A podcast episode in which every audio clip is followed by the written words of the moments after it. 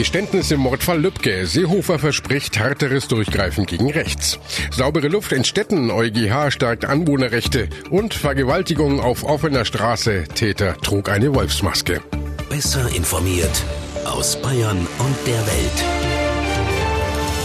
Antenne Bayern. The Break.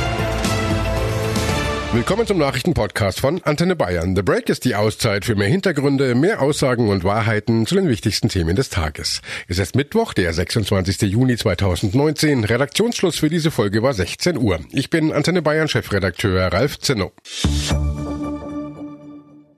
Es ist ein Riesenschritt für die Ermittler im Mordfall Lübcke. Der dringend tatverdächtige Stefan E. hat gestanden, den Kasseler Regierungspräsidenten erschossen zu haben. Walter Lübcke war durch sein Engagement für Flüchtlinge und seinen Widerspruch gegen Anhänger der Pegida deutschlandweit bekannt. Am 2. Juni wurde er auf der Terrasse seines Hauses durch einen Kopfschuss getötet. Zwei Wochen später nahm die Polizei den Rechtsextremisten Stefan E. fest. Generalbundesanwalt Peter Frank. Stefan E. hat gestern Nachmittag ein Geständnis abgelegt er hat angegeben, die Tat, den Mord an Herrn Lübcke alleine vorbereitet und alleine durchgeführt zu haben.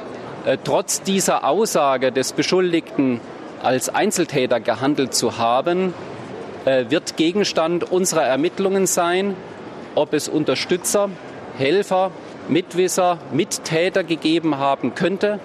Und genauso werden unsere Ermittlungen auch weiterhin darauf gerichtet sein, ob dieser Tat, diesem Mord, eine terroristische Vereinigung zugrunde liegt oder ob der Beschuldigte Mitglied einer rechtsterroristischen Vereinigung ist. Die vermutlich politisch motivierte Ermordung Lübkes hat die Diskussion um Rechtsextremismus und den Umgang damit neu befeuert. Auch Bundestagspräsident Schäuble äußerte sich zu Beginn der letzten Parlamentssitzung vor der Sommerpause. Wir stehen alle unter dem Eindruck des Mordes am Kasseler Regierungspräsidenten der offensichtlich erschossen wurde, weil er öffentlich für das eintrat, worauf unsere offene Gesellschaft aufbaut. Für Anstand, Toleranz und Menschlichkeit. Er war ein Repräsentant unseres Staates. Aber kaltblütig ermordet wurde ein Mensch. Für seine Nächsten, der Ehemann und der Vater, der nahe Angehörige, für viele ein enger Weggefährte und Freund. Wir trauern mit Ihnen. Sollten sich die Vermutungen der Bundesanwaltschaft über die Tatmotive bestätigen, wofür nach dem heutigen Geständnis vieles spricht, haben wir es mit einem erschreckenden Ausmaß an rechtsextremistischer Gewalt zu tun. Es ist am Rechtsstaat, die weiteren Hintergründe zügig und umfassend aufzuklären und an der Politik und den Sicherheitsbehörden dafür zu sorgen, dass sich beweist, wovon beim Grundgesetzjubiläum so viel die Rede war, unsere wehrhafte Demokratie. Das Machtmonopol des Staates ist dazu da, dass es auch angewendet wird, konsequent und durchschlagend. Zuständig für die innere Sicherheit und den Schutz der Verfassung ist Bundesinnenminister Seehofer. Er kündigte Konsequenzen im Umgang mit Rechtsextremismus an. Die Konsequenz ist, dass wir den äh, Extremismus generell und den Rechtsextremismus in äh, der Bundesrepublik Deutschland, den ich für sehr gefährlich halte, äh, durch eine Verstärkung der Sicherheitsbehörden personell und in der Sache auch durch die Überlegung, welche rechtsextremen Organisationen und Institutionen wir verbieten können. Sie wissen vielleicht, dass ich einer der Hauptbetreiber des Verbots der NPD war, als Ministerpräsident des Freistaats Bayern seinerzeit. Und äh, dass wir vor allem in der Analyse äh, des, äh, der Strukturen im Rechtsextremismus noch Verbesserungen herbeiführen müssen. Also nicht nur Einzelpersonen im Blick zu haben, sondern auch hinter diese Einzelpersonen äh, zu schauen. Wo bewegt sie sich? Mit wem hat sie Kontakt? Und da ist natürlich auch das Internet eine ganz wichtige Zielscheibe der künftigen Maßnahmen. Zum Fall Lübcke und der Gefahr von rechts tagte heute auch der Innenausschuss in nicht öffentlicher Sitzung. Einhelliger Tenor der Opposition. Die bisherigen Maßnahmen reichen nicht aus. Konstantin Kuhle von der FDP. Die Ausleuchtung und die Aufarbeitung rechtsextremer Netzwerke muss weitergehen. Und das Geständnis, das wir heute äh, gesehen haben, das Geständnis des äh, Beschuldigten, das darf nicht der Schlusspunkt, sondern muss der Ausgangspunkt für die Ausleuchtung rechtsextremer Netzwerke sein. Der Bundesminister des Innern, Horst Seehofer, äh, hat heute die Erwartungen nicht erfüllt. Horst Seehofer hat immer noch nicht verstanden, welche fundamentale Bedrohung für viele Menschen in Deutschland das Thema Rechtsextremismus und Rechtsterrorismus darstellt. Es wäre die Aufgabe des Bundesinnenministers, in dieser Woche mit einer klaren Ansage die Bekämpfung des Rechtsextremismus zur Chefsache zu erklären. Aber Horst Seehofer ist zu einem solchen klaren Statement gegen Rechtsextremismus offenbar nicht in der Lage. Und auch Irene Michalic von den Grünen ist nicht zufrieden mit der Arbeit des Bundesinnenministers. Etwas enttäuscht bin ich von dem Verhalten der Bundesregierung, insbesondere von ähm, Bundesinnenminister Horst Seehofer.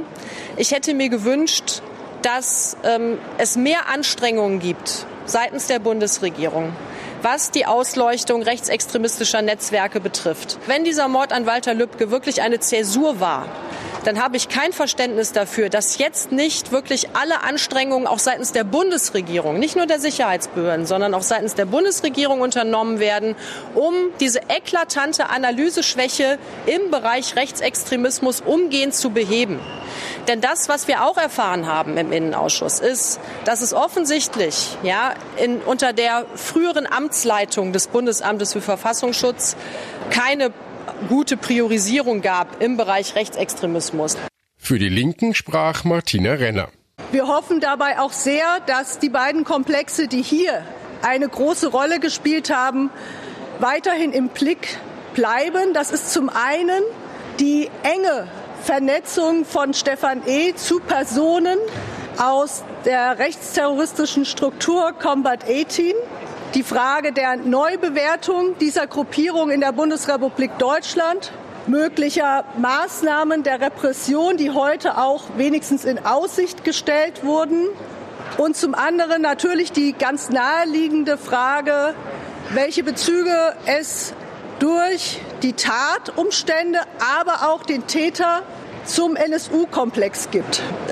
Dazu äußerte sich auch Gottfried Curio von der AfD. Schon in NSU-Zusammenhängen war ja da manchmal die Frage, wer ist Spitzel, wer ist schon Mitunterstützer. Äh, auch dieser Zusammenhang konnte nach äh, zehn Tagen immer noch nicht richtig aufgehellt werden. Wir haben dann weiter nachgehakt.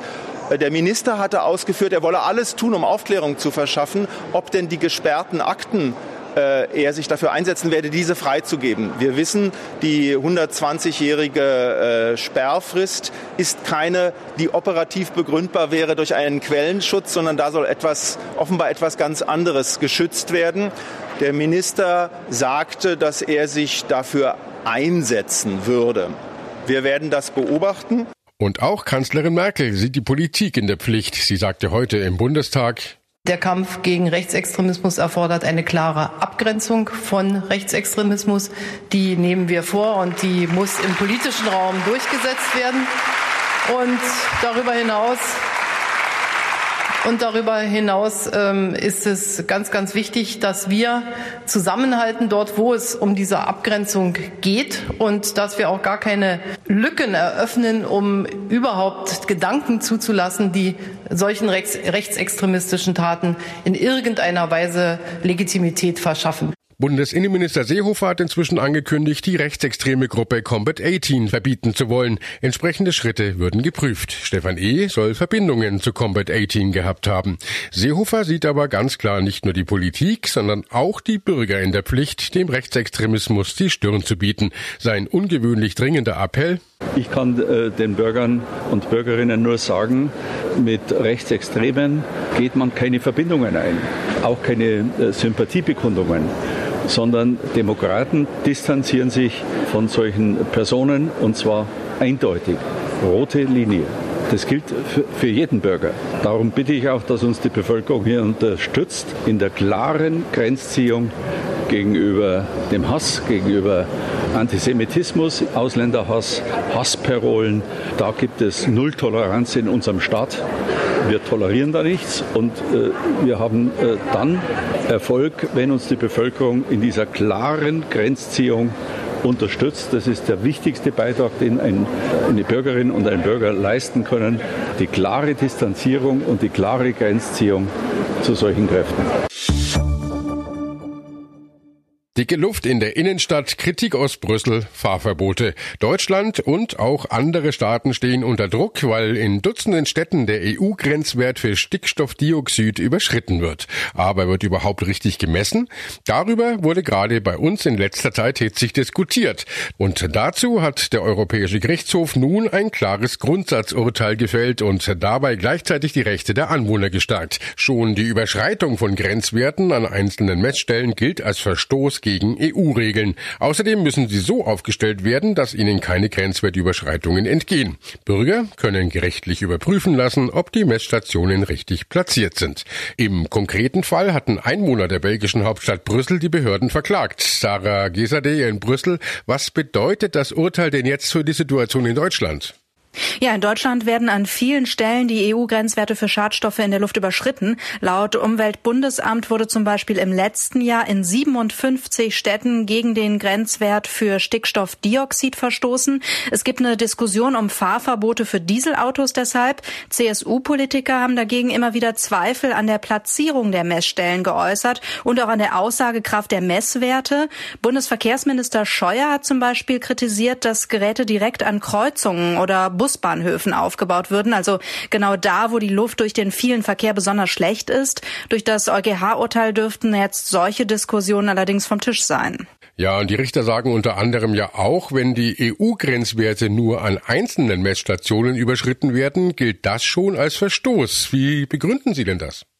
Ja, die Richter sagen im Grunde, wenn zum Beispiel an einer vielbefahrenen Straße Grenzwerte überschritten werden, dann drohen den Anwohnern da Gesundheitsschäden. Deswegen ist die Messstelle dort äh, auch ausschlaggebend. Durchschnittswerte für ein größeres Gebiet oder einen Ballungsraum, die hätten da wenig Aussagekraft. Und die EuGH-Richter stellen auch klar, die Messstationen müssen so platziert werden, dass sie Informationen über die Orte liefern, die am stärksten belastet sind. Und was sagen die Umweltschützer zu diesem Urteil? Ja, aus Sicht der deutschen Umwelthilfe stärkt der EuGH das Recht von Stadtbewohnern auf saubere Luft. Der Fraktionschef der Grünen, Anton Hofreiter, fordert Verkehrsminister Scheuer dazu auf, als Konsequenz eine blaue Plakette für relativ saubere Autos zu ermöglichen. Außerdem auch ähm, Hardware-Nachrüstungen älterer Diesel durchzusetzen und Bus und Bahn kräftig zu fördern. Auch der FDP-Verkehrsexperte Oliver Luxic sieht die Bundesregierung jetzt in der Pflicht. Sie müsse die Messvorschriften bundesweit vereinheitlichen. Ansonsten würde würden noch mehr unnötige Fahrverbote kommen. Die deutsche Umwelthilfe hat inzwischen Klage auf saubere Luft eingereicht gegen den Freistaat Bayern. Es geht um Nürnberg. Dort wird der EU-Grenzwert seit seinem Inkrafttreten 2010 in jedem Jahr erheblich überschritten. In München fahndet die Polizei aktuell nach einem Vergewaltiger. Der unbekannte Mann hat gestern Nachmittag im Stadtteil Obergiesing ein elfjähriges Mädchen schwer sexuell missbraucht. In der Nähe des S-Bahnhofs wurde sie in einer Parkanlage von einem unbekannten Mann überrascht. Er hielt sie von hinten fest, hielt ihr den Mund zu, zerrte sie in ein Gebüsch und missbrauchte sie. Der Leiter des Kommissariats für Sexualdelikte Ignaz Raab. Nach der Tat hatte er gesagt, sie soll mindestens noch fünf Minuten liegen bleiben. Er wisse, wo sie wohnt und würde sie gegebenenfalls sie und ihre Familie töten, wenn sie jemanden davon erzählt oder die Polizei informiert. Das Mädchen hat sich dann auf den Heimweg gemacht hat ihrer Mutter von der Tat berichtet. Die hat unverzüglich über Notruf die Polizei verständigt. Fahndungsmaßnahmen sind gelaufen, allerdings bisher ergebnislos. Das Mädchen wird inzwischen psychologisch betreut. Besonders perfide, der Mann hatte das alles offenbar geplant. Er trug eine Maske. Wir suchen einen unbekannten Mann, ich sage jetzt mal circa 1,85 groß. Hinsichtlich seines Alters ist es schwierig, weil er hat eine Maske getragen. Das Mädchen hat gesagt, das sogenannte Wolfsmaske. Aber bitte, das ist jetzt rein typähnlich viel Schwarz und weiße Schnauze. Ich möchte mich allerdings, was die Fahndung nach dem Mann betrifft, ähm, der vermutlich mittleren Alters war, laut dem Mädchen. Sie konnte aber das Gesicht nicht gesehen haben, aber sie meint, aufgrund der Stimme dürfte das ein Mann mittleren Alters sein, also kein Jugendlicher.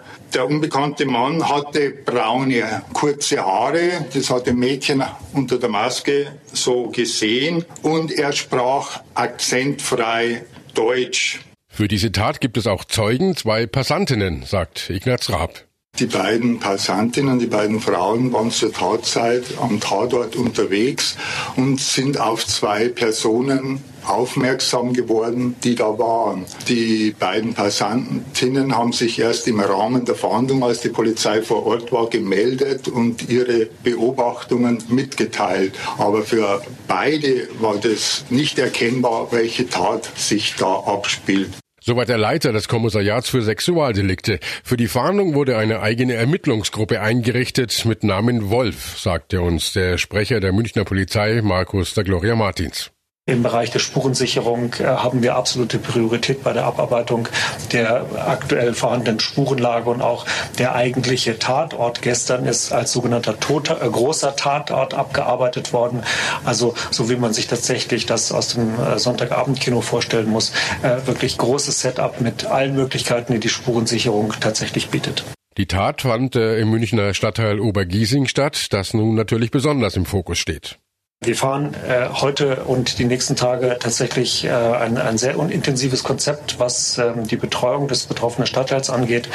Äh, in unmittelbarer Tatortnähe befindet sich eine Grund- und eine Mittelschule, haben dort auch äh, eine äh, sichtbare Präsenz, äh, um auch während der Schul-An- und Abreisezeiten dort einfach sichtbar Polizei im Straßenbild zu gewährleisten. Noch fehlt vom Täter jede Spur. Er ist also noch irgendwo da draußen. Die Polizei bittet die Bevölkerung um Mithilfe. Nochmal Sprecher der Gloria Martins. Gleichwohl ist es so, dass ähm, ein flüchtiger Täter immer für uns als Polizei das Worst-Case-Szenario darstellt. Wir auf der einen Seite natürlich ähm, die Zeugin haben. Wir haben weitere Zeugen, die mögliche Hinweise liefern konnten. Wir haben das äh, Spurenbild. Aber nichtsdestotrotz brauchen wir natürlich weiteren Input. Wir brauchen weitere Augenzeugen. Und ich möchte die, den Aufruf von Ignaz Rath nochmal ähm, aufgreifen. Und uns interessiert tatsächlich jede niederschwellige Information. Eine genaue Beschreibung des Täters gibt es natürlich auf antenne.de. Und das war The Break, der Nachrichtenpodcast von Antenne Bayern an diesem Mittwoch, den 26. Juni 2019. Ich bin Chefredakteur Ralf Zinno. Antenne Bayern. Besser informiert. Jeden Tag. Zu jeder vollen Stunde auf Antenne Bayern. The Break. The Break gibt's auch morgen wieder um 17 Uhr. Jetzt abonnieren.